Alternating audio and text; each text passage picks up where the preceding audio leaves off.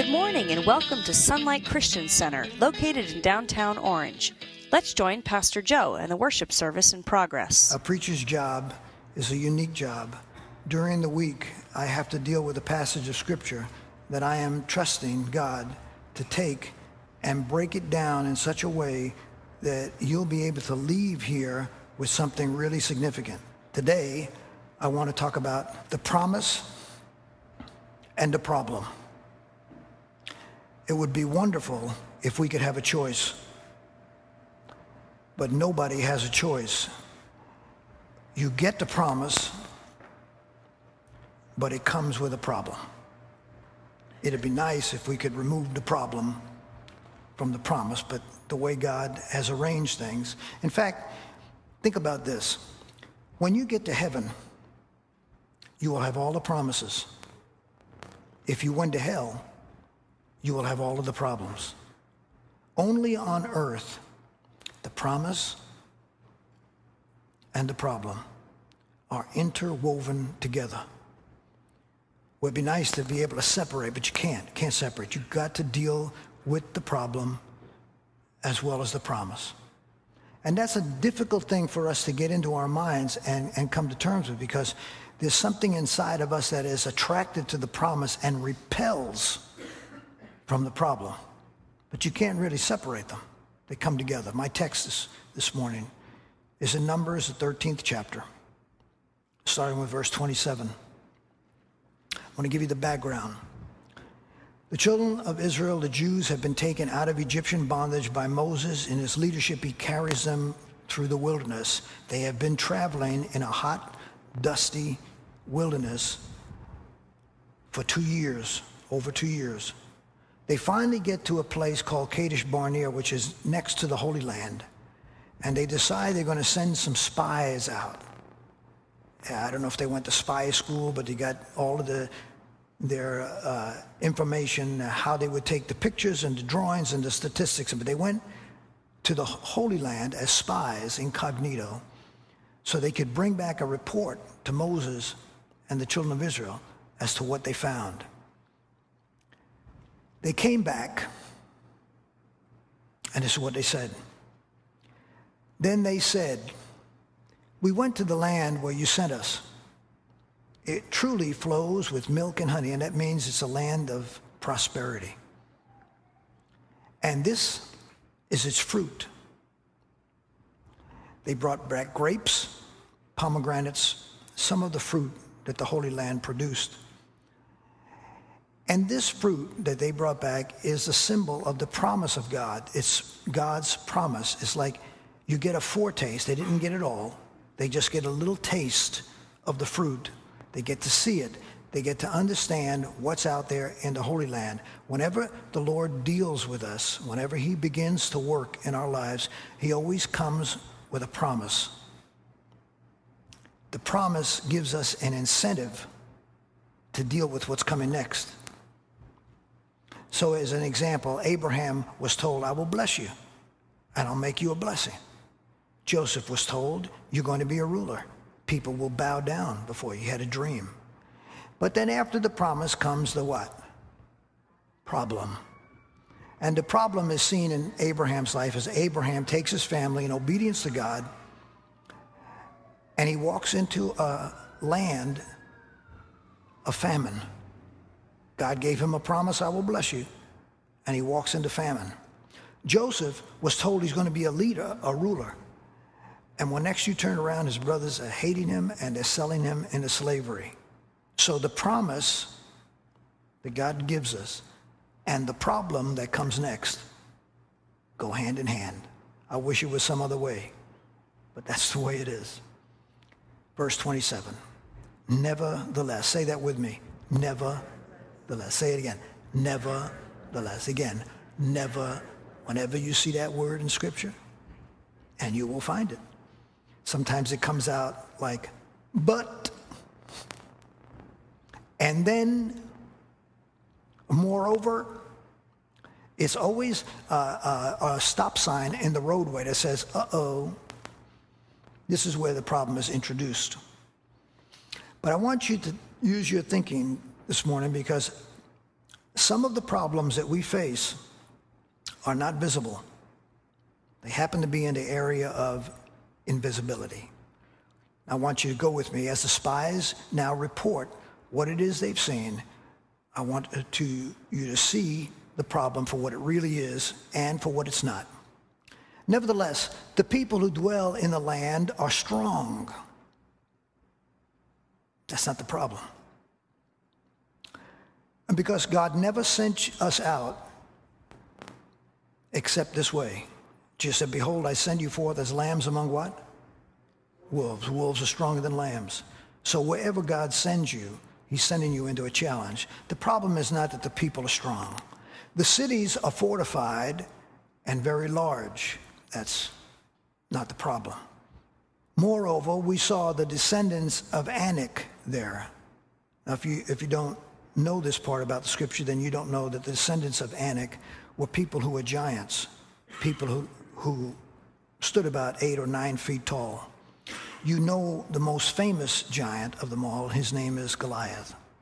These are the descendants of Anak, but giants are no problem to God, because God is bigger than any giant that you will ever see.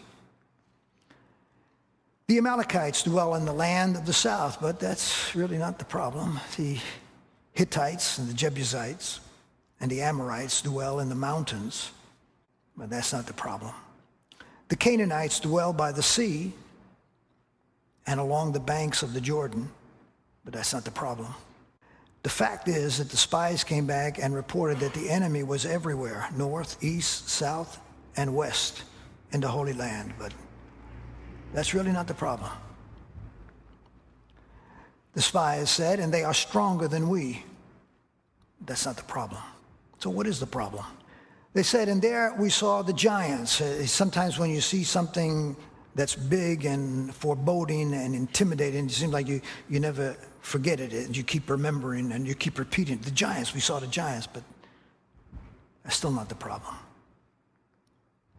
What we need to do is to see the real problem, because in seeing the real problem, we will find the help that we need. As we walk out of here today, maybe we'll get the kind of help that we really need. Here is the problem. Are you ready for it? We were like grasshoppers in our own sight. The problem was not visible. It was invisible. When the enemy comes, the enemy strikes us within. Too often what we have done is that we're looking at what we believe is the problem as some tangible thing out there. We see the problem and the truth of the matter. Even people, sometimes we see this person. If you want to know who the problem is, it's him, Mister So-and-so, it's Sister So-and-so. That's who the problem is in my life. And the truth of the matter is that our warfare is not against flesh and blood, but there's something else that's going on. The real battle takes place right here inside, because when the enemy attacks, the enemy attacks you in the area of your thinking. He attacks you in the area where you have been contemplating, where you are wondering. Something is going on in the invisible realm in your mind. That's where the enemy attacks. So the question is, when the spies came back and they said, we were like grasshoppers in our own sight, the question, and because it's an, it's an ancient story, but that ancient story means nothing unless it has some practical purpose today. The, the question is, how do you see yourself? When you look in a mirror, and I mean this figuratively, do you see a grasshopper? Is that the kind of a person that you imagine yourself to be? Let's take a look at the grasshopper. The grasshopper has strong back legs. In fact, the grasshopper can leap twenty times its own size. And the reason is because its back legs are powerful. But its arms are weak. So when the grasshopper confronts a problem, the grasshopper is good at hopping away. It doesn't confront. There are some folk, there are some saints, there are some Christians who are good at running away from their problem. But because their arms are weak, they're not willing to confront issues. So they rather run away. That, my brothers and sisters, is the grasshopper mentality. when we are more prone to run away from the problem than to actually stand in front of that problem and face it head on, we are like grasshoppers. When the spies came back and they said, we're like grasshoppers in our own sight, what they really were saying is there's something inside of us that's so afraid that we're not willing to confront the enemy. We are feeling like grasshoppers. So when we look at ourselves, we see grasshoppers. The Bible says, as a man thinks in his heart, so is he. Is, it, it, to me, it's an amazing thing that, that, that I think the church is it's a wonderful place to come to, because in the church is where you get truth. You are supposed to get unadulterated, pure gospel truth. And there are people that will shun the truth. They don't want to hear the truth. But when, if, when you hear the truth and you really, really hear the truth, you discover how powerful it is, because it is true that as a man or woman thinks, what we are thinking, what we allow to live in our head, what we continue to think of when we think about ourselves, that is what we become. And if we pump fear and doubt and anger and stress and distress and discouragement and depression, if we keep pumping it in, it's the only thing that comes out. And therefore, we end up with a mentality, I ain't nothing but a grasshopper. But the truth of the matter is, that's not true. Who lied? The question that you've got to answer and I've got to answer. Who lied? Who told you that you were less than what God said you were? Who, what, what, maybe it was at home. Maybe you grew up in a dysfunctional family, and maybe there was somebody in the home that was domineering and controlling and somehow made you believe that you were, and they lied, because that's not really who you are. Where did you get that information? Was it at home? Was it at work? Maybe a coworker kept telling you things until finally you started believing, or, or in some relationship, or, or at school somewhere. Where did we hear that we were grasshoppers? Who lied to us? Because the Word of God tells us that we are God's treasure. In fact, God says, you are my peculiar treasure. And normally when we think of peculiar, we think you're weird. But that's not what the word peculiar means in Scripture. When, when God's Word says you are a peculiar treasure, that means you are a special treasure, the kind of treasure that you carefully keep and you protect because it's special. When God says you are my peculiar treasure, he's saying you're special. How did the devil, listen, how did the devil slip past God's Word and deposit in our heart that we're grasshoppers? How did he do that? God says that we're the apple of his eye. How did the devil get in there and mess up what it is that God said? The Word of God tells us that we're created in God's image. How did, how did the enemy get inside and convince us that we are less than what it is that God said? Why is it that we have believed what others have told us and we have dismissed what God says? The enemy is after your thoughts. He's not after your money. He's not after your car. He's not after your home. What the devil really wants is your thoughts. Because if he can get into your head and control your thoughts, he's got everything. Everything that you've got is his, if he can get into your thoughts. Because when he gets into your mind, this is what he does. In fact, if you want to know what the devil's fingerprints look like, if you want to know what his smudge marks look like, this is what it looks like. When a devil gets into your head, he fills you with condemnation. He fills you with guilt. He fills you with shame. He fills you with discouragement. He fills you with depression. He fills you with low self-esteem. Whenever you find those things inside of your head, you're looking at the devil's work. Because what God wants to put into your head is so much different than what the devil tries to slip into our minds. Who lied to you? And would you like to change your thinking? I mean change. I'm talking about, I don't want to wake up in the morning feeling, oh God, it's morning. I want to be able to wake up in the morning and say, Lord, it's morning. I wonder what exciting thing is there for me today.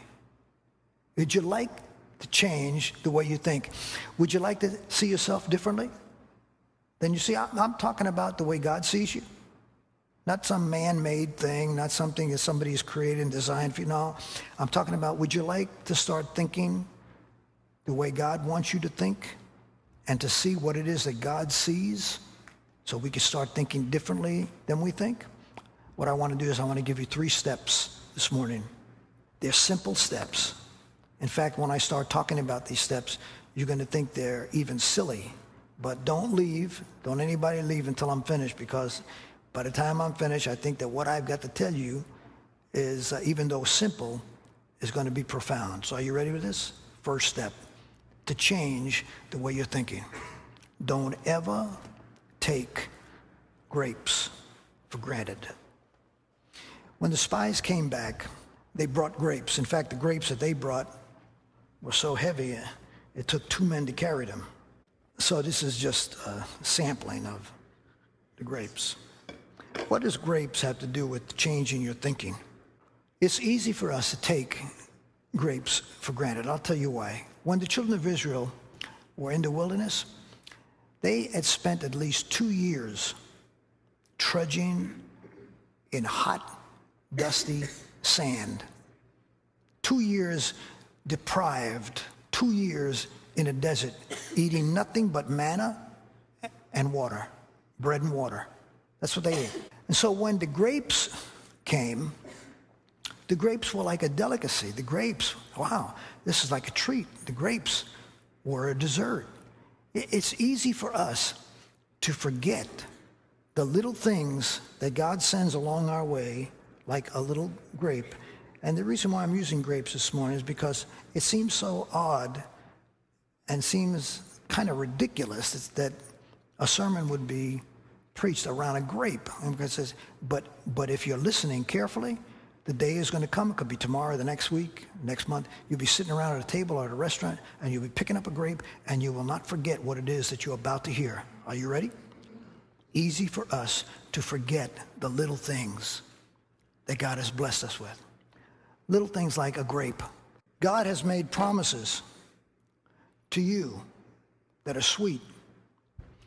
Little promises. God blesses us every morning with a promise that he fulfills in our lives. For instance, you woke up this morning. How many here woke up? Is that a blessing? You put shoes on your feet this morning. Is that right? Was that a blessing? It's easy for us to forget to praise God for little things like grapes. If you put your hand in your pocket, you might have a couple of bucks. Is that a blessing? Maybe we should take up the offering again, because I don't want anybody to leave here with a I want to get. Isn't there something that you can be thankful for, God? Things that we can easily take for granted? You got in your car and you turned on the ignition and it started. Is that right? Because if it didn't, you got here some other way. And you can be thankful about whatever way you got here. All right? When you got here, you sat down and you're sitting on a seat. Is that a little thing to be thankful for? By the way, the seats are padded. They could be hard rocks, but they are padded. That's a simple little thing. Isn't that easy for us to take for granted? I know it is for me. The fact that I got shoes on my feet, I got clothes on my back, I got a roof over my head, I got food in my stomach, I have a God that loves me, there's a sun that's shining outside. I came to church and there were drums. Not only were there drums, but there were drummers who played those drums. And we have a sound crew that's operating everything that's going on so that you can hear me and then you can see the things that are flashing on the, on the screen. Isn't that something? Will we just stop for a minute just to thank God for the fact that this is something that God has given us? It's like, I'm going to praise you, Lord. I'm going to thank you for the little things that are in my life. God's given us little things. It's easy, and the reason why I'm telling you this is because if you're ever going to get to the place, listen, to change your thinking from negative to positive, the way it starts is by praising God for little things. We will never have a positive mental attitude until and unless we start practicing praising God for little things. It could be a ring on your finger. It could be that you had soap to wash your hands this morning. It could be simply because you took a breath and you realized you were alive. I'm talking about simple things. the things that it's easy for us to forget. On our way to removing this grasshopper mentality, we have to start believing that there are little things in our lives that we are no longer going to take for granted. I want to thank God. I want to thank him for the salt that's on the table. I want to thank him for the sugar. I may not be able to eat it all, but I'm going to thank him because it sweetens things, and the salt flavors things, and I want to thank him for restaurants, and I want to thank him for service. I want to thank him for a job. I want to thank him because he gives me the strength to go to work. I want to thank him because when I get in my car to come back, I can turn on the radio, I can listen to. I, is there something you can thank God for? Everybody, we can thank God. There's something that we can thank God for. You may not have been able to thank God for everything that I mentioned. It does not matter. There is something that you can thank God for. And if you're willing to refuse to let these grapes be taken for granted, in fact, you're going to learn how to be grateful. Um, you know, when you spend a whole week working on a sermon, it's kind of, your mind gets a little lost somewhere. Lord, I want to be grateful, because if I can be grateful for the little things that I have in my life, then my mind, my mind starts to become positive. Second thing, to change your thinking. And it's going to seem silly, but it's not. It's profound. Where did God put those grapes? The spies were in the Holy Land, which was not called the Holy Land at the time, Canaan land, and they brought the grapes into the congregation of the children of Israel. God put the grapes, he put those grapes in the middle of a mess. The grapes were surrounded by the enemy. There were enemy all around. That's where God puts your blessings. That's where God puts your promise. The promises that God has made to you, if you're ever going to receive the promise, you've got to go to the place where God put it. And the place where God put your promise is where the enemy lives. And you know why that's good? Because there are some people that live with the mentality they're always looking for some kind of fairy tale existence. They just want they want to they want to live their lives uh, just like the comic book. It's just like the story book. And and the truth of the matter is, there is no fairy tale. Life is real. And when life comes, it comes to you with promise and with problem. And you can't separate the two. You got to take one with the other. When God put your blessings out there, God put them where the enemy exists, and you got to be willing to go where the problem is in order to take the promise that God has for you. If God has promised you joy, listen to me. If God has promised you joy, you just may find it in some sorrow. If God has promised you peace, you just may find that peace in strife. If God has promised you patience, you just may find that patience in tribulation. Isn't that what the Bible says? It's in tribulation that we find peace, patience, the fruit of the Spirit. It's, it's in trouble. If you're going to get the blessing of God, if you're going to get the promise of God, if you want to enjoy the fruit that God has for you, if you want the grapes, you got to go where the grapes are. And the grapes are in enemy territory. You want a rose? You got to deal with the thorns. I'd like the rose without the thorns, but that's the way they grow. This is the reality of life. I cannot separate the two. If I want the beauty, I got to be willing to go to where the ugly is in order to get. You know why this is good, good mentality? Because when a, when a person starts thinking that that they ought to have a problem-free life, that they want a problem-free life, they demand a problem-free life, you know what they're doing? They're guaranteeing frustration. Guaranteeing they're going to live with frustration. Because if we, if we lose our ability to expect what it is that's really out there, then we will be expecting things that don't come. If you're expecting the promise of God, you got to expect it in the place where God put it, and God put it where the problem is. Problem-free living doesn't exist. We want it. Lord, I want some peace in the valley. That's what I want. I got to have some peace. Moonlight and roses. I just got, I just love, oh, the things that people want. How wonderful it would be if I could just have this. Oh, give me a home, yeah, where the buffalo roam, where the deer and the antelope play. play. You know, that's a wonderful song. Where seldom is heard a discouraging word, and the skies are not cloudy all day. You're not going to find that on planet Earth. It's a wonderful song. It's cute. But if you expect to find that, then you'll be frustrated. And so we need to learn how to change our thinking. I cannot live my life expecting a fairy tale, because it doesn't exist except in books. Number one, step number one, praise Him for the little things. If you want to change your thinking, if you want your thinking to be positive, if you want to get rid of the grasshopper mentality, praise Him for little things. Does that make sense? Number two, expect problems and you won't be disappointed. That doesn't mean you're looking for problems. It doesn't mean that you only feel comfortable when there are problems. What it means is, I live in a real world. I need real expectations. And the reality is that the promises of God are mixed in with the problems of life. Step number three, in changing your thinking. Again, this may seem silly, but it's profound. You ready? When you eat a grape, put that grape in your mouth. Grasshoppers, they will jump on the vine and eat the leaves. They never eat grapes. So if you eat a grape, you're no grasshopper. If you eat grapes, it means you're not a grasshopper, because grasshoppers don't eat grapes.